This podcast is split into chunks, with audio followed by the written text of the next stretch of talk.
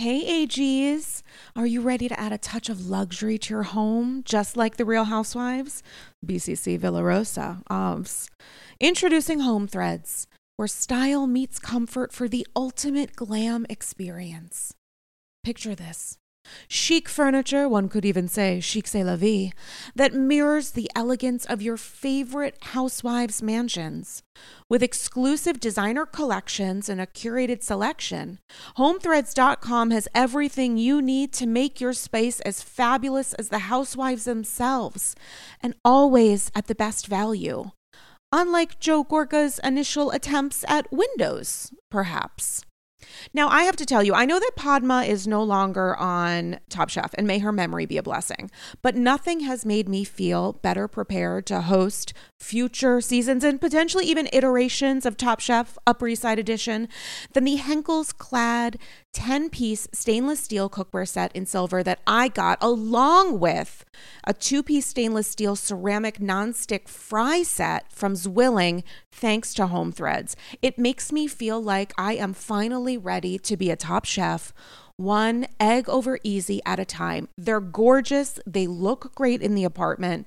For someone like me who lives in New York City, which with a very small space, what I have in my kitchen is important because guests who come to visit me see it. And I'm so, so thankful to have discovered Home Threads because now I feel fully prepared to make eggs a la francais. Head over to homethreads.com today and live your best Real Housewives life. Go to homethreads.com slash Andy Scrolls and get a code for 15% off your first order. Again, that's homethreads.com slash Andy Scrolls for a 15% off code off your first order. Home Threads. Love where you live.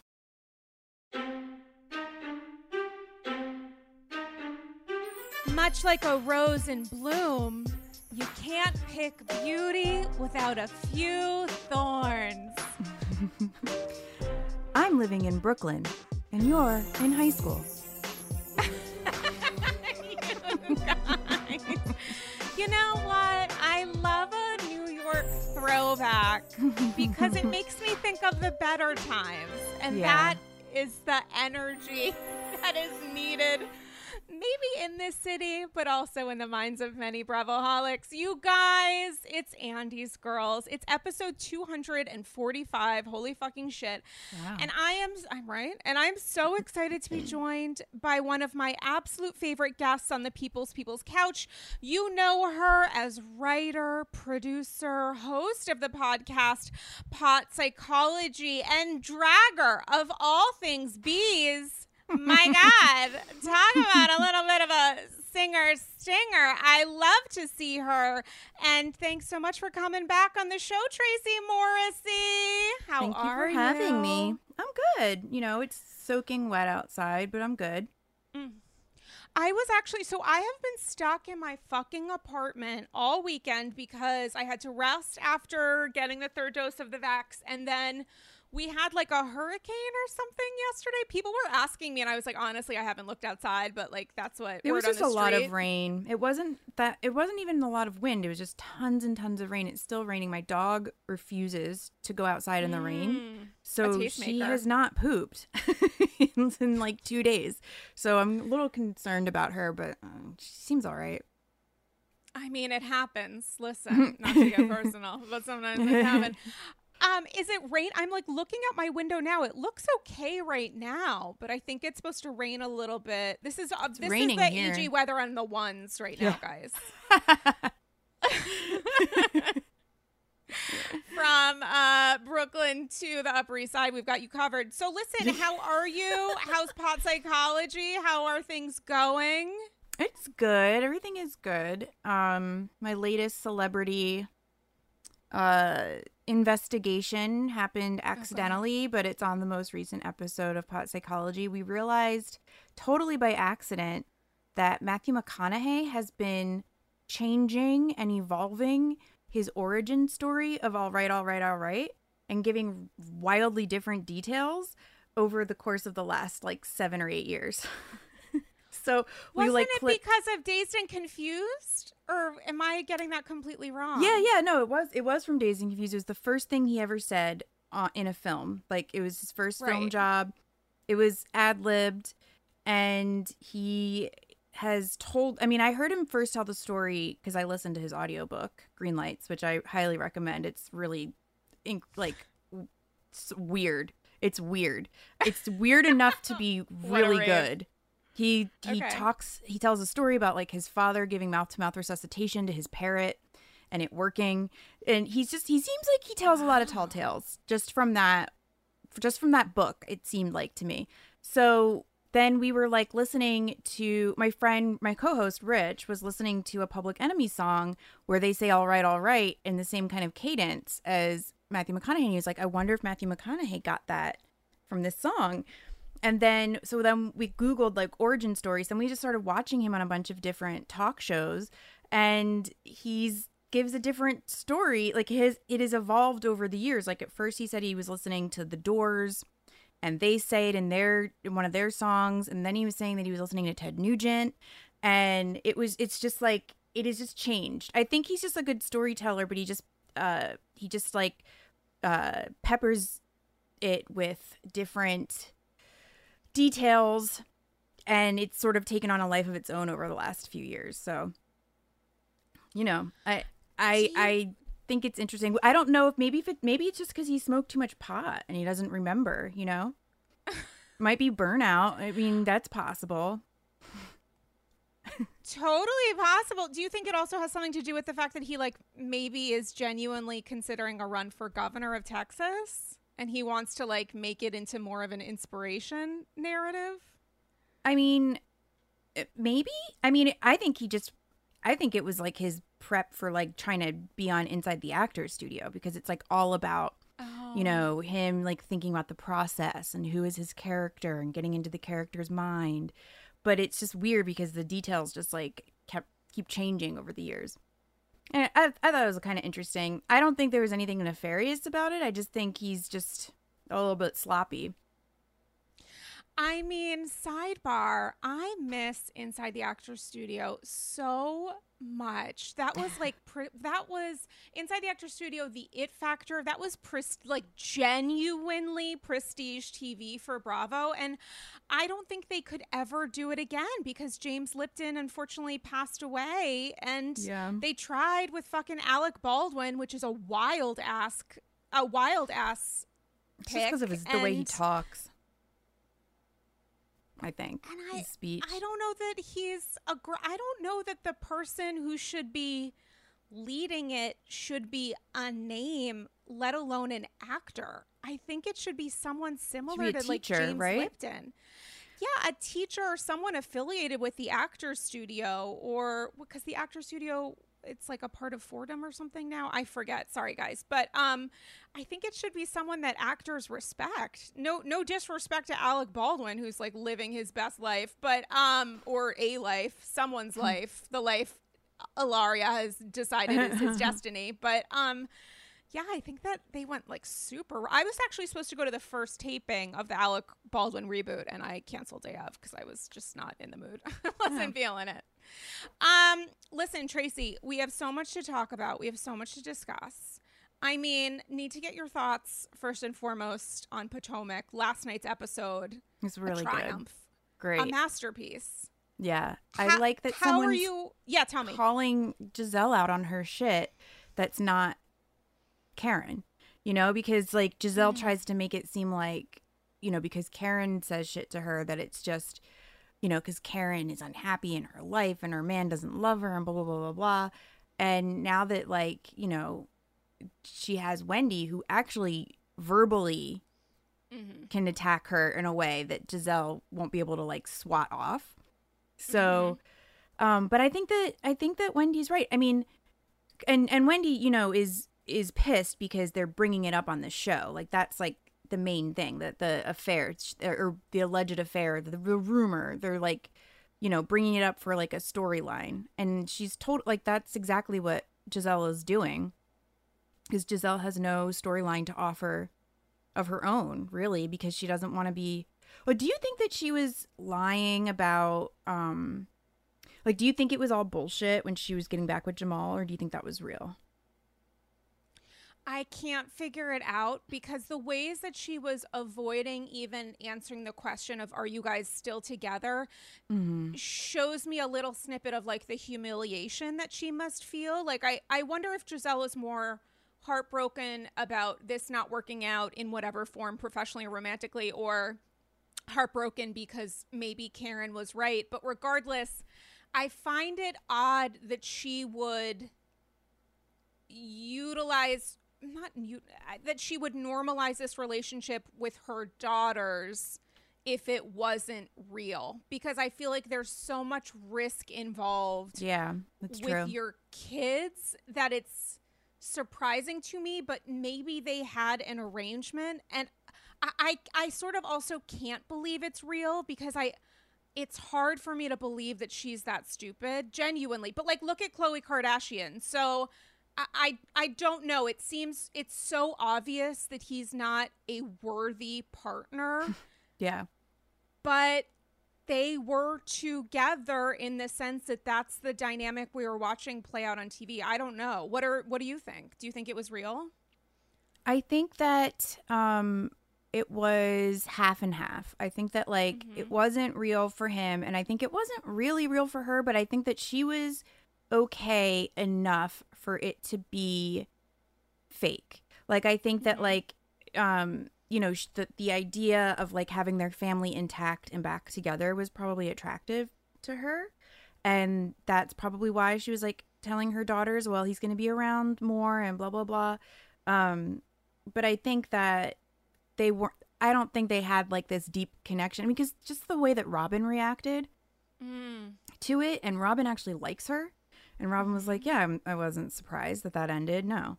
So and robin is someone who got back together with her ex. So um you know i i am torn too but i i think that um it was an arrangement between them for maybe him to get some money to make appearances on the show. And i think maybe she was hoping that he would move back in with them. It is so fascinating to watch her shoot down any conversation topic revolving around her quote unquote real relationship as presented on the show. She won't even say whether or not they're definitively still together or broken up.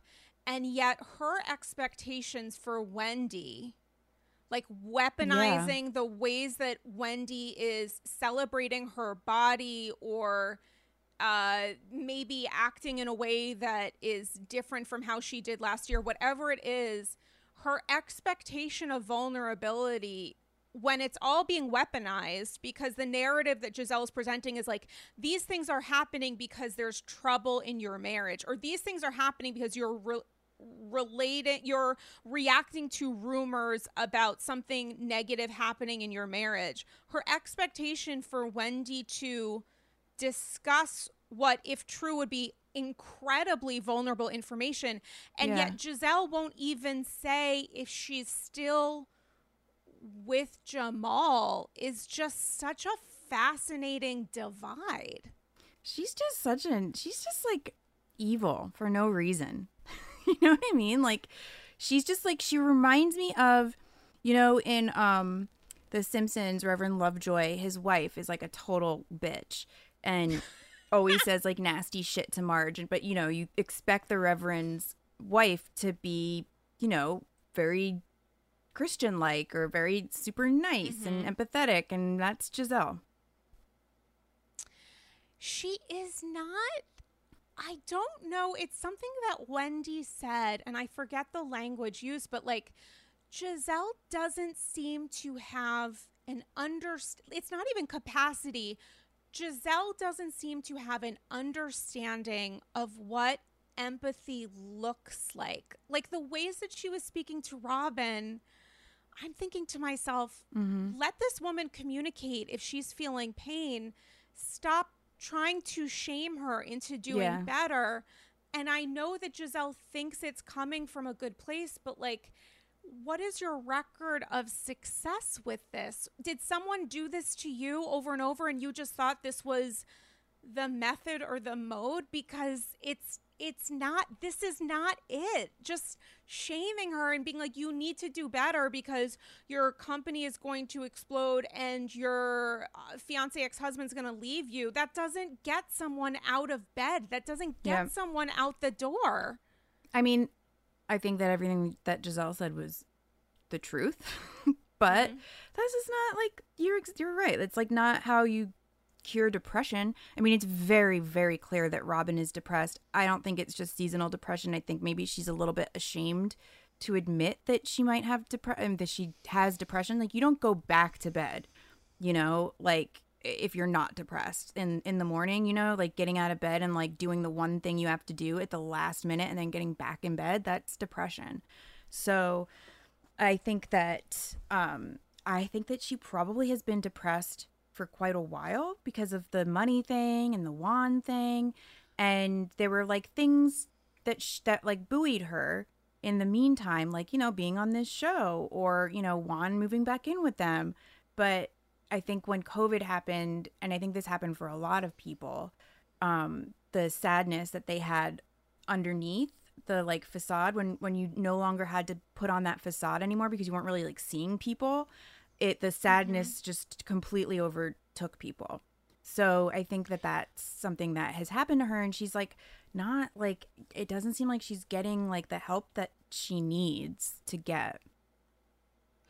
I mean, I don't know from a like diagnostics perspective what it is. She's discussed on social since last week's ep aired that she um, is looking into a diagnosis of, diagnosis of ADHD. She also mentioned on the show that she thinks that she's dealing with PTSD, which I could Mm-hmm. one thousand percent see Yeah. happening and being triggered by the pandemic, feeling like you're alone, feeling like you're dealing with unexpected loss and pain, and how, you know, Robin is at this point now where it's like she has a business that's taking off. She remembers what happened the last time she had it all. And it feels to me like she's afraid of getting to the next level because she would maybe just be holding her breath waiting for it to be unexpectedly taken away. And i could see all of that being triggered by the pandemic. I could also see it happening regardless of the pandemic. And it's just so interesting to hear like robin say these things that are talk about vulnerability incredibly vulnerable. And gizelle who has business experience but not maybe i mean like you can learn from your mistakes. Like i thought EveryHue was a fucking great idea but we haven't seen it in a while. It's it, it feels to me like robin is looking for maybe a life coach maybe something else maybe a friend and i just don't know what skill set gizelle has in which to like deliver on any of those levels. Yeah, no. She's not she's not a comforting kind of person. And yet she's been given the benefit of grace sometimes because she's like sort of LVP style. She's so good at this that you know doing the machinations behind the scenes or whatever it is guiding people into having certain discussions bringing stuff you know in front of the cameras or whatever else where people get caught up in the chaos and not the person who like lit the match. Mm-hmm. And it's interesting to watch Ashley navigate Gizelle because it feels like Ashley is giving every benefit of the doubt to Gizelle to the extent that she's even telling Wendy like, "Oh, she didn't that didn't happen in that way." About a conversation that Ashley She was wasn't there for. was not was not even in the same state at that point. And Ashley is such a smart person. How do you process that? How do you process her her just sort of devotion to or alliance with Gizelle? Um well, I guess I don't know. I mean because the she still has like uh, issues with Candace. Um and I I don't know. I think also when after you have a baby, you're just like n- nicer to everyone and and it seems like Gizelle has really laid it on to like reach out to Mm. Ashley and be like comforting Mhm. and they did talk about, you know, how they pooped when they delivered and that is like a bonding experience. So I think maybe that's Mhm. like part of it and she doesn't know Wendy as well. And Wendy did like go hard on Monique eh, without really knowing Monique very well. So and you Mhm. know, uh Ashley's really close with Monique. So it might just be some other kind of like bullshit in the background. But I do think that Ashley, like, I think that Gizelle was right that Ashley um, would be the person to talk to Wendy about that stuff because she has experienced those sorts of things. And the things about Michael have been true. I mean, the things about Jamal have been true. Oh, they right? are. Oh, oh, Jamal, Jamal. I, I meant Eddie. Like, I, I don't believe the Eddie stuff. Do you believe the Eddie stuff? Oh, not even for a single second. Yeah. Eddie to me gives off huge Jonathan Schindler vibes, um, big Evan vibes. I Yeah. see him as a guy who is a genuinely caring and supportive spouse. He seems as close Jonathan to, like, Schindler, like Schindler's List? Heather Thomson. No. no. Oh, I oh, they're- Ramona's ears just perked. Um, uh, no, I meant that in terms of that. That happens to be his, Heather Thomson's husband. Okay, I did not remember his name. That's a deep never cut. forget. No, that is. I mean, I think about him all the time. Jonathan Schindler is one of my favorite husbands of all time, um, house husbands of all time. Uh, yeah, I don't think for a single second, but I think that it is obviously Wendy understands the ways that rumors can be manipulated and stretched, and she doesn't want her husband involved in that. Like, it's probably bad enough Yeah. that someone is spreading this shit. It's one She- thing when it's online, it's different when it goes on TV. Right. It has a whole other run, you know? And I think that Gizelle understands that, which is She- why absolutely.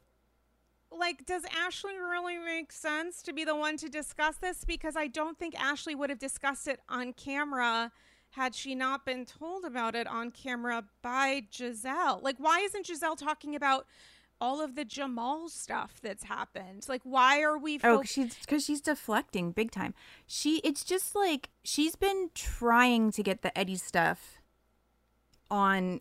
Like she's been trying to get it to be a storyline for at least three episodes now. She's mentioned it several times, and now it's like finally, you know, the seeds that she's planted have bloomed.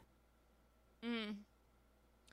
And here we are. I mean, I don't know that she understood what was coming her way, but it's not going to stop or slow down anytime soon. Like, Gizelle's a little bit fucked now. Like, I would not want Wendy to be looking at me the way she is at Gizelle because Wendy can do this. Wendy can do this in ways that Monique cannot or could not. Yeah.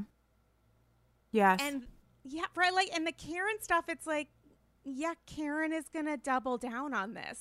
Like, Karen is going to support Wendy in every possible way. And it might be because she's genuinely disgusted. It might also be sh- because she can see, like, this could end Gizelle. Not like Yes. getting her off the show, but just absolutely Drag her. dragging her. I thought that, but I thought like when Karen was talking to Wendy in the last episode before Mhm. this one, that was an example of someone being like empathetic and compassionate to a friend. You know what I mean? Like she was really like supportive and nice and was like, "Don't wear that outfit. Like, why are you dressing for her?" I think that that, and I don't think she had an ulterior motive with that. I think that she, well, at least I, I don't think so. I think Karen is a little bit more um led by emotion, you know, than or like her gut than like Gizelle. I feel like plays chess pieces in her head. I don't know if Karen does mm-hmm. that so much. I think Karen is more in the moment, but who knows? Yeah, yeah, I agree with you. I think Karen's more instinctive, and I also think, regardless of whether or not she was thinking about it hurting Gizelle in the long run, it it would. Like Karen happens to be right on the money here, and Yeah. so it doesn't hurt that she's also like. I am. This could maybe be weaponized against Gizelle at a later point because I do think she meant well in the moment, Yeah. and I also think like this this this season is the um, end result of several seasons of simmering tension between Gizelle and Karen. And it's so fascinating that it's like coming to a head, but not necessarily through Karen herself. Like it's coming to a head because I feel like people are saying sort of similar to what happened with the LVP Radar Online thing, where it's like, okay, this is going to be the thing. You might have thought that you were doing this with good intentions, but you still did it. And Mhm. we are going to now bring up everything else and it's just going to be interesting to to me for some reason I'm focused on the Ashley of it all and that might have something to do with Ashley and Candace just to the extent of like the ways that Ashley and Candace are going to react to this seemingly diametrically opposed maybe but like maybe not it's fascinating Yeah. I don't know. I feel like Candace is almost never I'm I'm almost never on her side. Uh, Mm. although I did agree with her that if there was the fashion police, Gizelle would be locked up for life. under the that jail, was she said. great. Yeah. She- under the that was fantastic Uh, yeah. Yeah. Candace is having a good season so far, I have to say. She's going to ruin it. She always does. But she's having a really strong. Her She's responses to things in the moment are hilarious. She's been really funny, yeah. The moment of, like, why did you say? She's like, crackers? and he was like, Robin, you're drunk. Shut the fuck up. Um, I just think it was, you know, a fantastic episode for Potomac. I mean, all in all, I feel and no one's really about- come for Robin like that before either. Robin has just been able to Mm. skate by this whole time. And Mm-hmm. well, Monique did one time, I guess.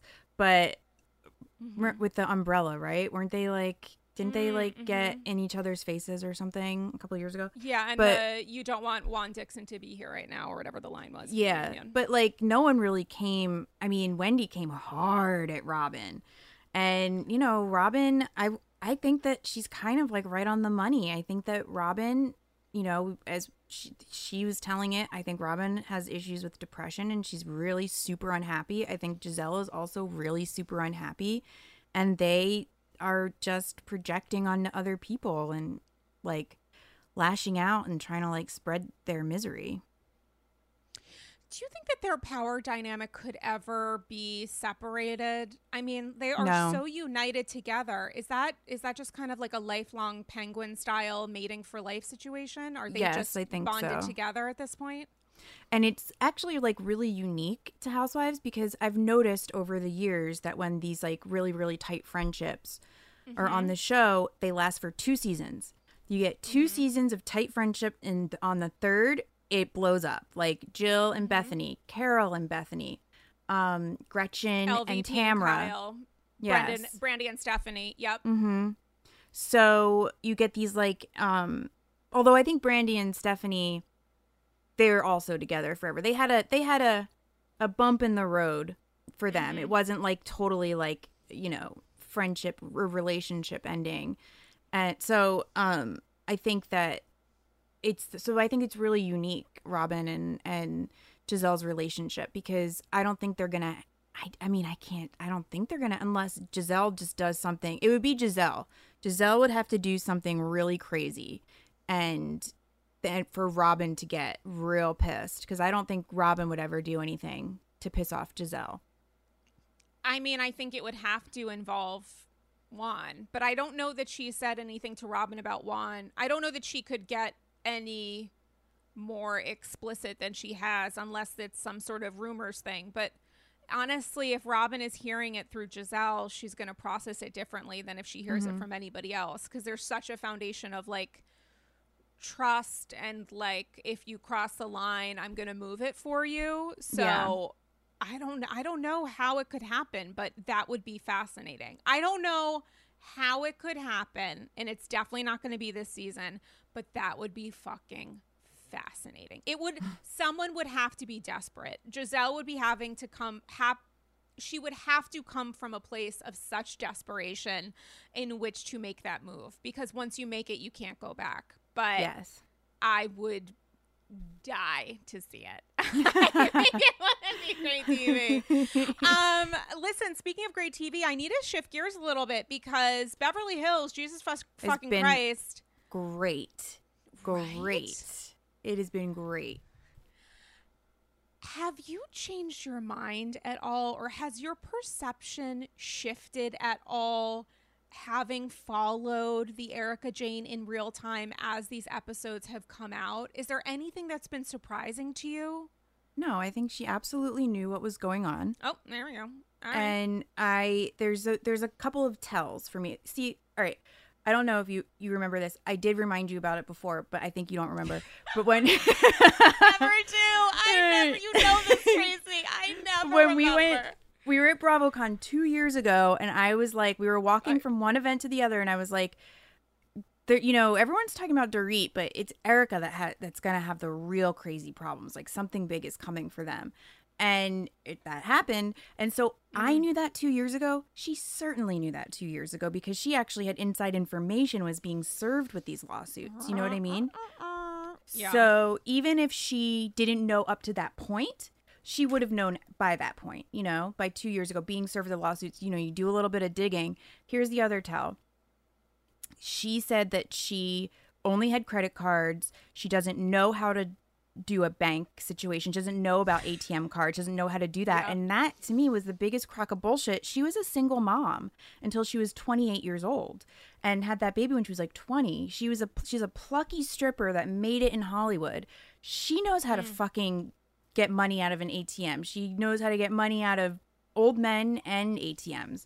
She knows how to get cash. So that was bullshit. That was like some like she can't play this like poor little she can't do the Teresa Giudice defense. And I 100% believe that Teresa didn't really know it, what was going on Totally. because it's a different culture. It that it's a totally different culture. And I would maybe maybe if Erika had married Tom out of college and never had uh that then I then I might believe like, oh okay, she has no world experience, but she lived in New York City for like 10 years. She has experience. She knows how to take care of herself. So that was a lie. The other thing that was a lie was when she showed up to go on like some hike with Kyle or have a talk with Kyle. Kyle, it was a really sunny day. Kyle was wearing sunglasses. Erika came with no sunglasses on. And then when she started crying, her makeup was running all over her face. Her makeup has never ran. Her makeup has been perfect every single episode of her time on Beverly Hills. You know that they only put waterproof mascara on her. So that was that was intentional. That was that was totally planned. So those are some of my tells that I think that, you know. And then also the story with the like car crash. Why did it why was that so weird? Like that was really weird, right? When she was telling that story, like why are you telling this story all of a sudden and he was laying there for 12 hours and no one found him? Like what are you like what? Um so that to me was like her like trying to feed into this theory that Tom is mentally uh incapacitated or whatever. But yeah. you- I'm sure you watched The Housewife and the Hustler or whatever it was called, right? yeah, yeah, yeah. Definitely. They I mean, and you go into those victim stories, which is what was so great about that um that little mini doc was that it was all about the victims and Mhm. and what they did and what Tom, you know, is alleged to have done and the like leaving all those voicemails where he's like very clearly lying and he got caught in these lies. That's been going on for 10 or 12 years. So it's not like all of a sudden after this accident 3 years ago he had forgotten things. Plus in California when you have an LLC of money in an LLC, you can't be sued. Like personally, they cannot take your money from your LLC because your business. So he knew exactly what he was doing when he was transferring that money into her LLC.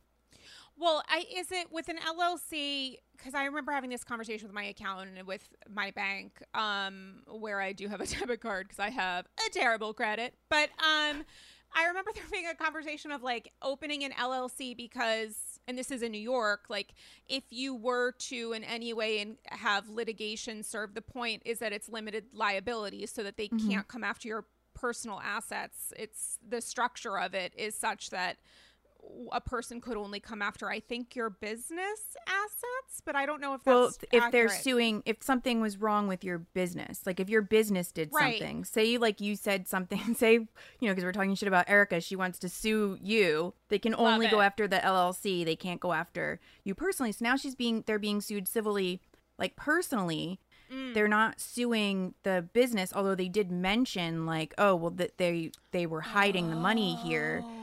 Um and that's why they're you know they're doing like when sutton was talking about forensics like yeah they're doing like financial forensics and it's like not looking good for them. They're gonna be able to trace where the money went eventually um unless it's like in the cayman islands or something like that. Um but i think that i think that you know erika my my personal theory this is totally just supposition. I just i i have no idea if any of this is correct. This is just my personal theory. I think she found out he was um stepping out on her with like other ladies and paying for their plastic surgery and shit like that 10 years ago. She found that out and then had made an agreement with him where they would stay married but then he would have to start funding her her career and her dreams and aspirations. And then she would look the other way. And i think that that's like why a lot of that money was funneled to her and it was like for her career to take off and um, i think that they're not too far off the mark when they mention that in the lawsuits that he misused this money on her like pop music career i think that i that that's probably very close to the truth in my opinion when she says repeatedly, if he took all of that money, I'd like to know where it is. How much of a level of complicity, if at all, do you think that she shares in the spreading of a narrative that there is a bucket of if he if he stole the money, there is a bucket of cash somewhere where people are going to find tens of millions of dollars as opposed to the idea that you are wearing it, you are traveling in it, you are driving in it. Do you think that she is purposefully not connecting the dots or does she not understand? No, I think that she's smart and she's just playing a part right now. She's not stupid. She didn't get where she is today because she is a- dope, you know? She knows what's going on. She knows what's going on. And when she said that, you know, oh, it's the victims that matter, it's like, okay, well, then why don't you pay them out of the big chunk of money you have in your LLC if you really believe that? But I also think that in her heart, she believes she earned that money, you know? Yeah. And I will say that, like, if Yep. I had to suck like a 80 year old man's dick, I would think I earned every fucking penny of that money too.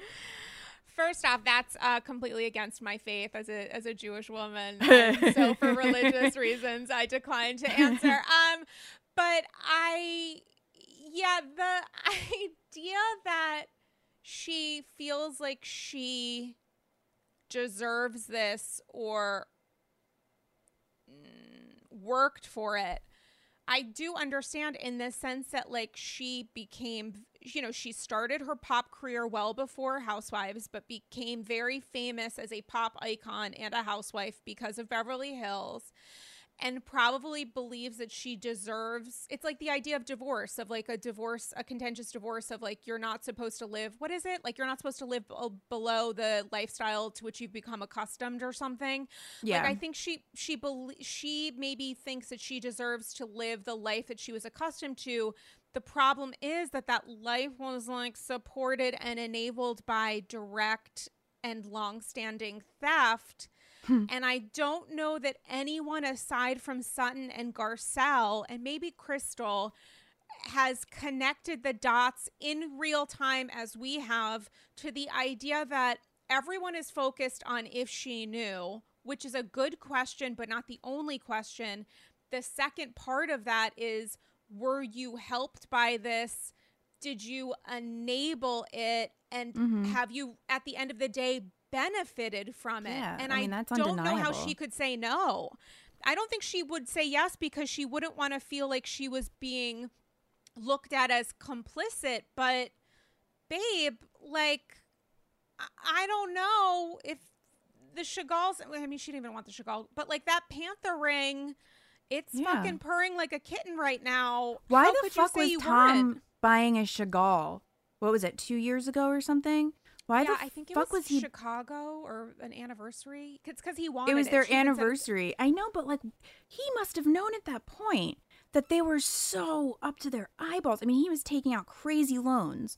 So why why would he do that? Was he trying to like flip it? Was he trying to like buy it as an investment and try to like turn it over and you know, sell it for much more money to like try to like, you know, cover his ass or something? Like uh, it, that's it's just wild. Is he still in the house or did he get the boot?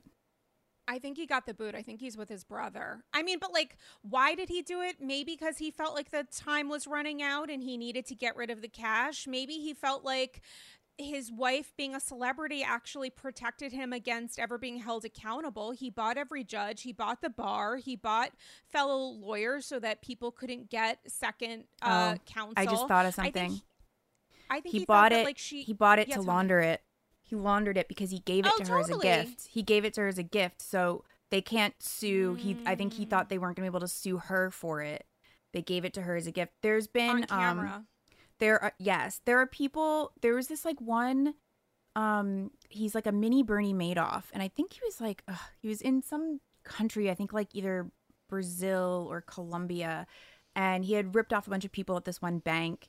And he invested. He bought tons of paintings like Lichtenstein's and you know uh, Mm. Picasso's, and he, he invested all in that. And he had them shipped to America, and that was his nest egg that he had. Be like to you know keep over there so that when he was going to flee the country finally he would have that money he ended up getting arrested and then um department of homeland security actually like um confiscated all the paintings and return them so that Mm. the money so it could be sold and the money could be returned to the victims so like but for him to like buy it and then give it as a gift because you know she didn't give a fuck about that painting No, It- she said it. It was an Yeah. LOL that like you didn't do this for me, you did it for yourself. That was literally a part of the presentation of the episode. Mm-hmm. So, uh, he did that. He did that. Uh, that was a calculation on his part for sure. And I think that she kind of knew that. I think she knew. I could see him thinking it helps that my wife is on the show because I can say that these lawsuits are all frivolous and just happening because my wife is on the show.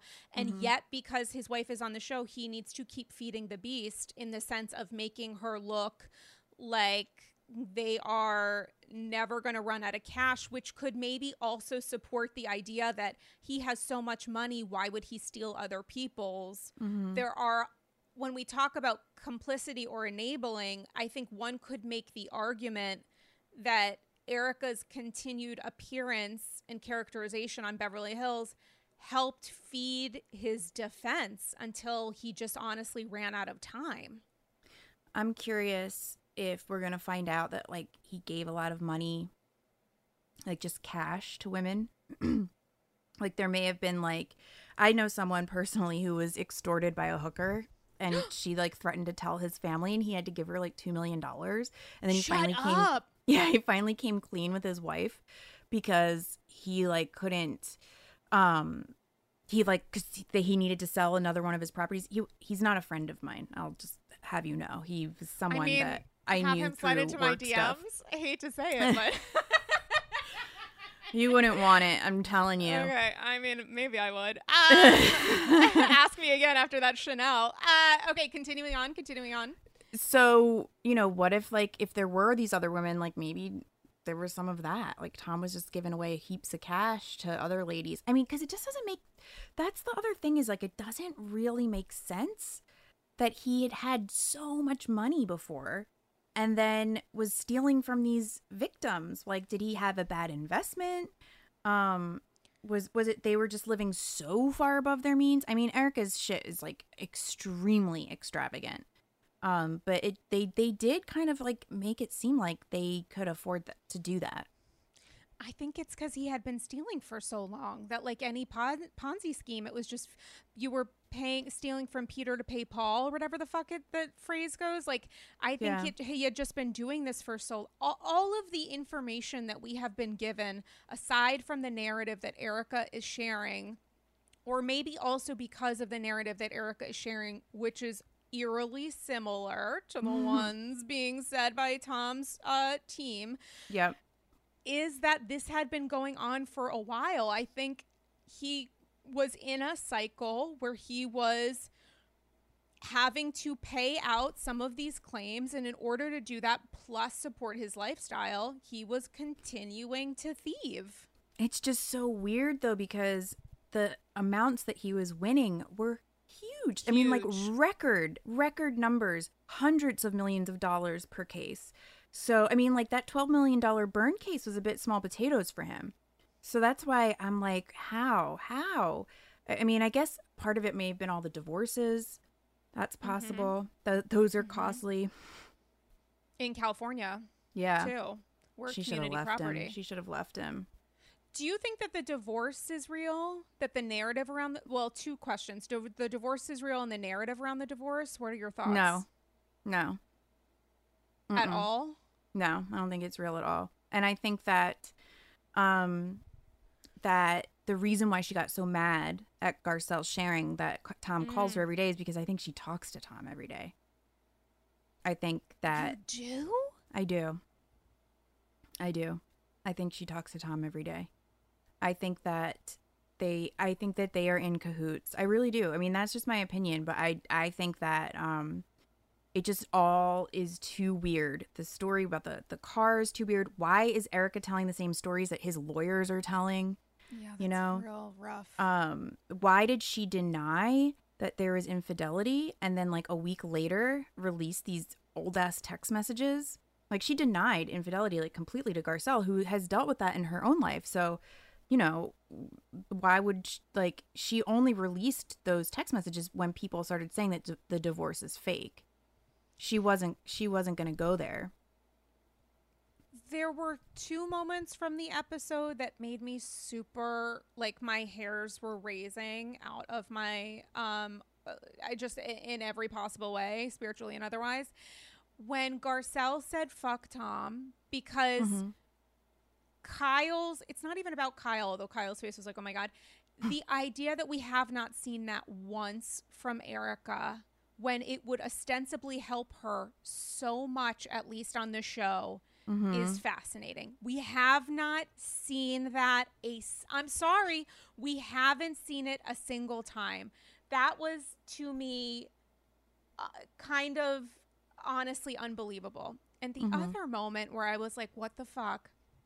is when Garcelle again put her in her place and was like, You are going to be absolutely fine, which is when I literally thought I was going to die in that moment. I was like, Holy shit. And also, it's about the victims and Erika's response, which to me was very coached. I think Erika knew about the meeting because Lisa Rinna told her, and Lisa Rinna told her everyone is concerned about the victims. So, for the absolute very first time that we have seen on camera, Erika said the victims are number one. I mm-hmm. did not believe her for a single second in that moment, and I was actually shaken by how little I believed. Yeah. If the victims are number 1, then give them Money. money. Yeah. Like, I mean, her downsizing is still ridiculous. Her downsizing, she's still in a three bedroom house with a Oh my God, pool so and a cute. jacuzzi. Yeah. I mean, that's like what that's like a that's like a mansion to a lot of people, you know? Like that's a big fucking house. It's not like their old house, but it's still she still has a lot. She has a lot. And the other part of this is she really truly shy, tried to shame and mock and humiliate Sutton Yeah. for taking this as seriously as Sutton is. And as recently as this week, Ronald Richards, who is a conversation, frankly, for another day, said that he plans to like subpoena, interview, whatever the language is, these women about the things that they say on camera. He even specifically called out Lisa Rinna herself, which to me is like a little cringe. It does sort of, there's a level of um, oddity to the ways that we receive this information very publicly that makes it feel like a little bit of a circus, but also Sutton was exactly right Yeah. to seek legal counsel and to make fun of her for that. I wonder if Rinna is sliding into her lawyer's DMs. Absolutely, because Kyle also like they weren't the only like Mm-hmm. I and I think that Dorit knows exactly what's up, but she just doesn't want to rock the boat. I think that she doesn't want Rinna coming for her. Mm-hmm. So she's just like kind of changing her tune, but I think she knows exactly what's up. So um I Shh, Judy, come here. Oh, oh my God, it's Sorry. Rinna. So I think that you know, yeah, and and for Sutton, oh, you know what? Actually, on um, I never really watched this show, but for some reason it was just like on because of the recording that I had of Beverly Hills. It was um that that girl chat or girl talk, whatever is it that Chat room. Yeah, and it was Gizelle and Porsha and Brandi Glanville. And mm. Gizelle was actually like, I know exactly what Sutton is talking about. Sutton was totally right. She's talking about how she's going to be asked about this a million and one times by people in the press. She's going to have to end up talking about it. Mm-hmm. And it's going to be really annoying. She's like, that happened to me a bunch of times with people's drama on the show. And she's mm-hmm. like, and of course she's gonna want to talk to you get like legal counsel for that. And I and that's true. And and it's like those are the kinds of like fights that they can't really say because they're on the mm-hmm. show, which is what Gizelle said. She's like, you can't really say that because you're on the show, but that's you know what it is. Yeah, and as we've seen, even discuss not even discussing it with the press, but how you talk about this on the show, people are watching. Like Yeah. this is a big fucking case and a big deal. And Erika is trying to both gain sympathy about her positioning in it and also shame people from saying mm-hmm. what is happening is happening. I mean, you know, the LA Times is not Radar Online, and That's Radar Online. Kyle said. a- She's like, this isn't like Right? some, this isn't like some tabloid. It's not, and tabloids aren't always wrong, but like the L, it's it is wild to me. I- think some of this is coming from a guttural fear, which is going to fuck her because Ronald Richards wants to bury her genuinely. The idea that she's saying, I don't find out about things before they drop on the press, I was like, you are going to regret that sentence. Yeah. And I don't know that she had any other. I don't. I think she would have been fucked either way because the positioning and the narrative that she has put about is not served well for her by the truth. So I felt like in the moment she had no choice but to lie, but that lie is going to come back and kick her in the fucking ass because there are ways to find the records of when she was served. Like and it happened before these film these scenes were filmed. Like that's not a benefit to her. It's it's not. Um, the thing is, is that in the LA Times article, which Lorena and Kyle, for some weird reason, didn't read. I mean, I devoured that thing. Like the minute it, it. dropped, I was like, oh my god. Um, it says right Yeah, in there that they were that they were um they reached out to them for comment, and they declined to comment.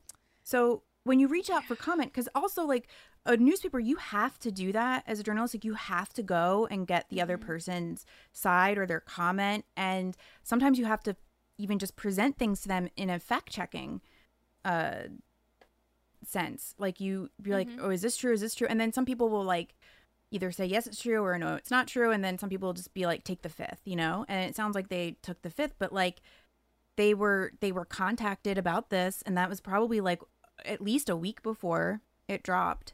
So she knew she absolutely knew it was coming and they would have known exactly what kind of stuff was in it by the questions that were given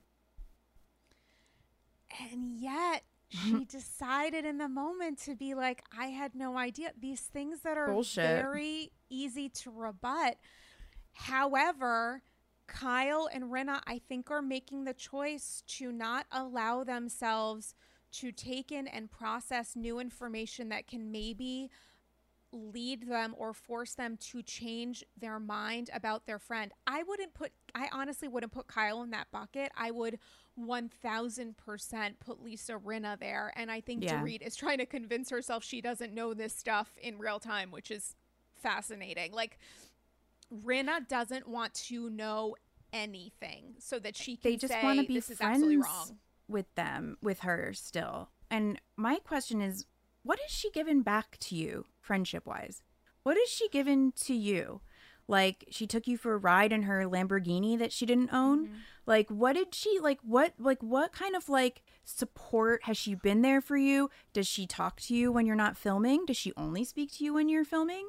You know, did she um like even the the the Christmas card that she sent to what Lisa Rinna? Or no, I'm sorry. The the the the um the uh the grief. What do you call it when someone um Oh, a sympathy card. A The sympathy card Yeah, she took a photo of. and took a photo of that's cold. She's a cold person. I don't know what they're getting. I don't really know what Rinna is getting out of this friendship wise. I don't. So I mean, she's getting protection. I think that Kiki said this. I think the talk of shame on our last episode, um, or it was it might have been Bravo, Bravo, Ducking Bravo, but like these women are afraid of Erika and to an extent Kathy in a in a different way. But like Kathy, they're afraid of the truth. Erika, they're God, afraid of being Kathy's chewed great. apart. Oh my god, Yeah. queen of everything. oh my god, and But- she's like, well, it's good practice. There was a look when Kathy was like a oh. couple martinis deep, and those were not fake this time. She was like bottoming up for real. Where Kathy's face, there was like some sort of the camera turned to her, and she was just processing more the alcohol than the truth, and it was just absolute bliss. It was television. but she knows. Kathy also knows, and Kathy, because Kathy immediately was like, I don't know her. Meanwhile, Mhm. she's been on vacation with her to like Big Sur, right? And Pom and uh and La Quinta. She's not. She doesn't not know her. Like she, they've they've socialized. I mean, but she doesn't know her. They've. I think Ashley is, sees socializes with a lot of people that she doesn't necessarily know. It was the most Yeah. honest thing because these women should also say, "I don't know her," because it turns Mm-hmm. out you maybe don't. You maybe saw a version of her, but it's not the entirety of her. And what's happening That's what is I think. That's what Dorit is is Yes. kind of. That's like what where she is. and I think it's also the conflict of uh, the idea that the person that you thought you knew is broader. The picture of Erika Jayne is broader than the one that was presented initially or the one that you've always believed.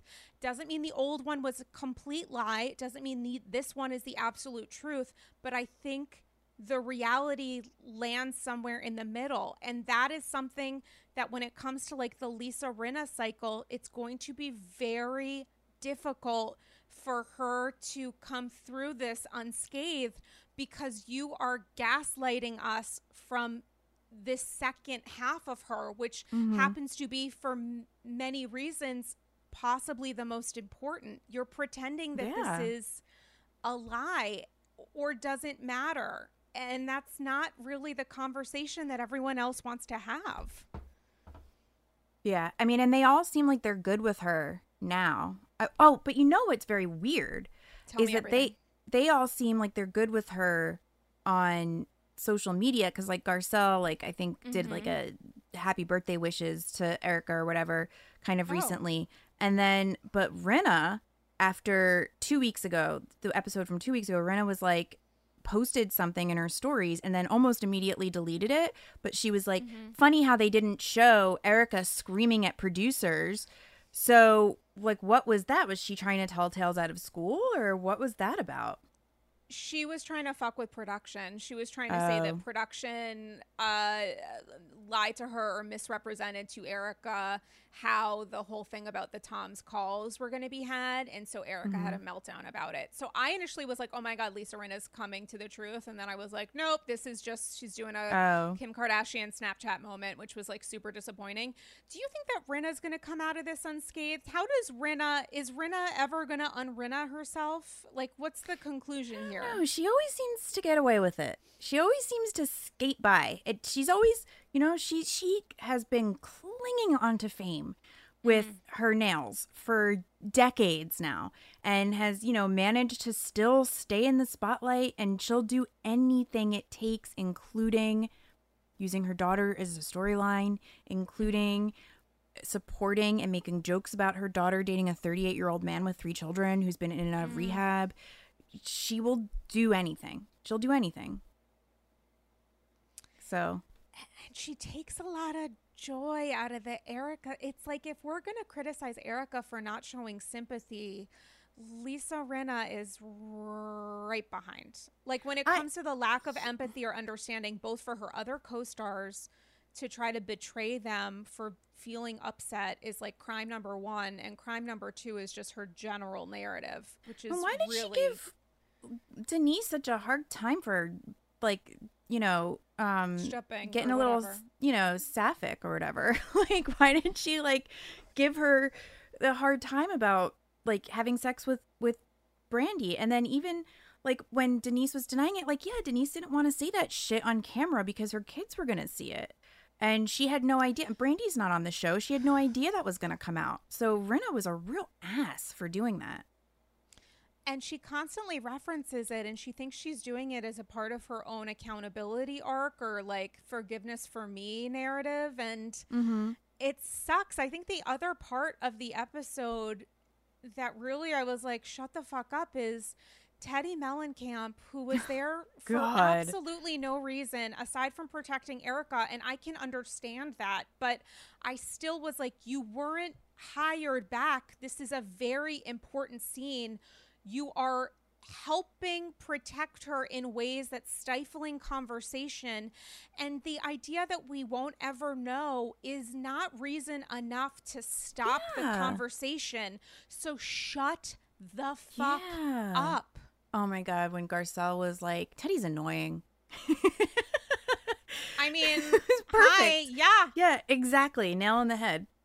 She is a gnat because I'm fucking bugging out when I see her at that fucking dinner. Like, what are you doing there? Don't you have carrots to steal from people who pay you hundreds of dollars a month for your disordered eating factory? Is that a not not enough money for you? Like, can we get all out of this? Can I tag myself out of the Teddi Mellencamp game because she, you know, she blocked me on social after I asked her about carrots. So I don't even know. I don't even know. Well, Why didn't you just mute you? When you block someone, it's like, you know, letting them know that you bo- that they bothered you. Uh, yeah, I don't. I just hit was, mute. uh, I mean, I guess she was holding me accountable for asking about a vegetable. Uh, Uh-huh. listen, and uh, you know I die for you. You know I'm obsessed with you. I could talk to you about Beverly Hills and New York. Technically, we're, we're in the city. That should be enough. Um, can you tell the people how to follow you online, listen to Pot Psychology, and more? Yeah, you can find Pot Psychology wherever you listen to podcasts. Uh, I am at Tracie Morrissey, Tracie with an IE, uh, on everything. And um, also, um, I have a website where I sell um, a curation of smoking accessories. So there's like bongs and things, but I also have um, I have uh, something that I call um, uh, corporate swag, which is um, when I take you know logos from corporations and organizations in some of our favorite movies and put them on a mug, like something maybe that someone in that movie would have received, or a sweatshirt. So I have stuff from Troop Beverly Hills and Working Girl and Don't Tell Mom the Babysitter's Dead and Big Business. So um, you can check that out at pipedreams.fun. And for Andy's Girls listeners, a 10% discount if you just type in AG 2021. Oh my god, I'm gonna do that because I've had my eye on the Trask Industries mug, and you have that pink sweatshirt. I want the Lena Dunham one, but there's another one too that I'm super into. What is it? Oh my god, I forget. But guys, I'm going to include the discount code in the show notes for this episode and a link to purchase. And Cool. I myself, just so you guys are aware, it will be procuring myself at Trask Industries because uh, one of the best movies of all time.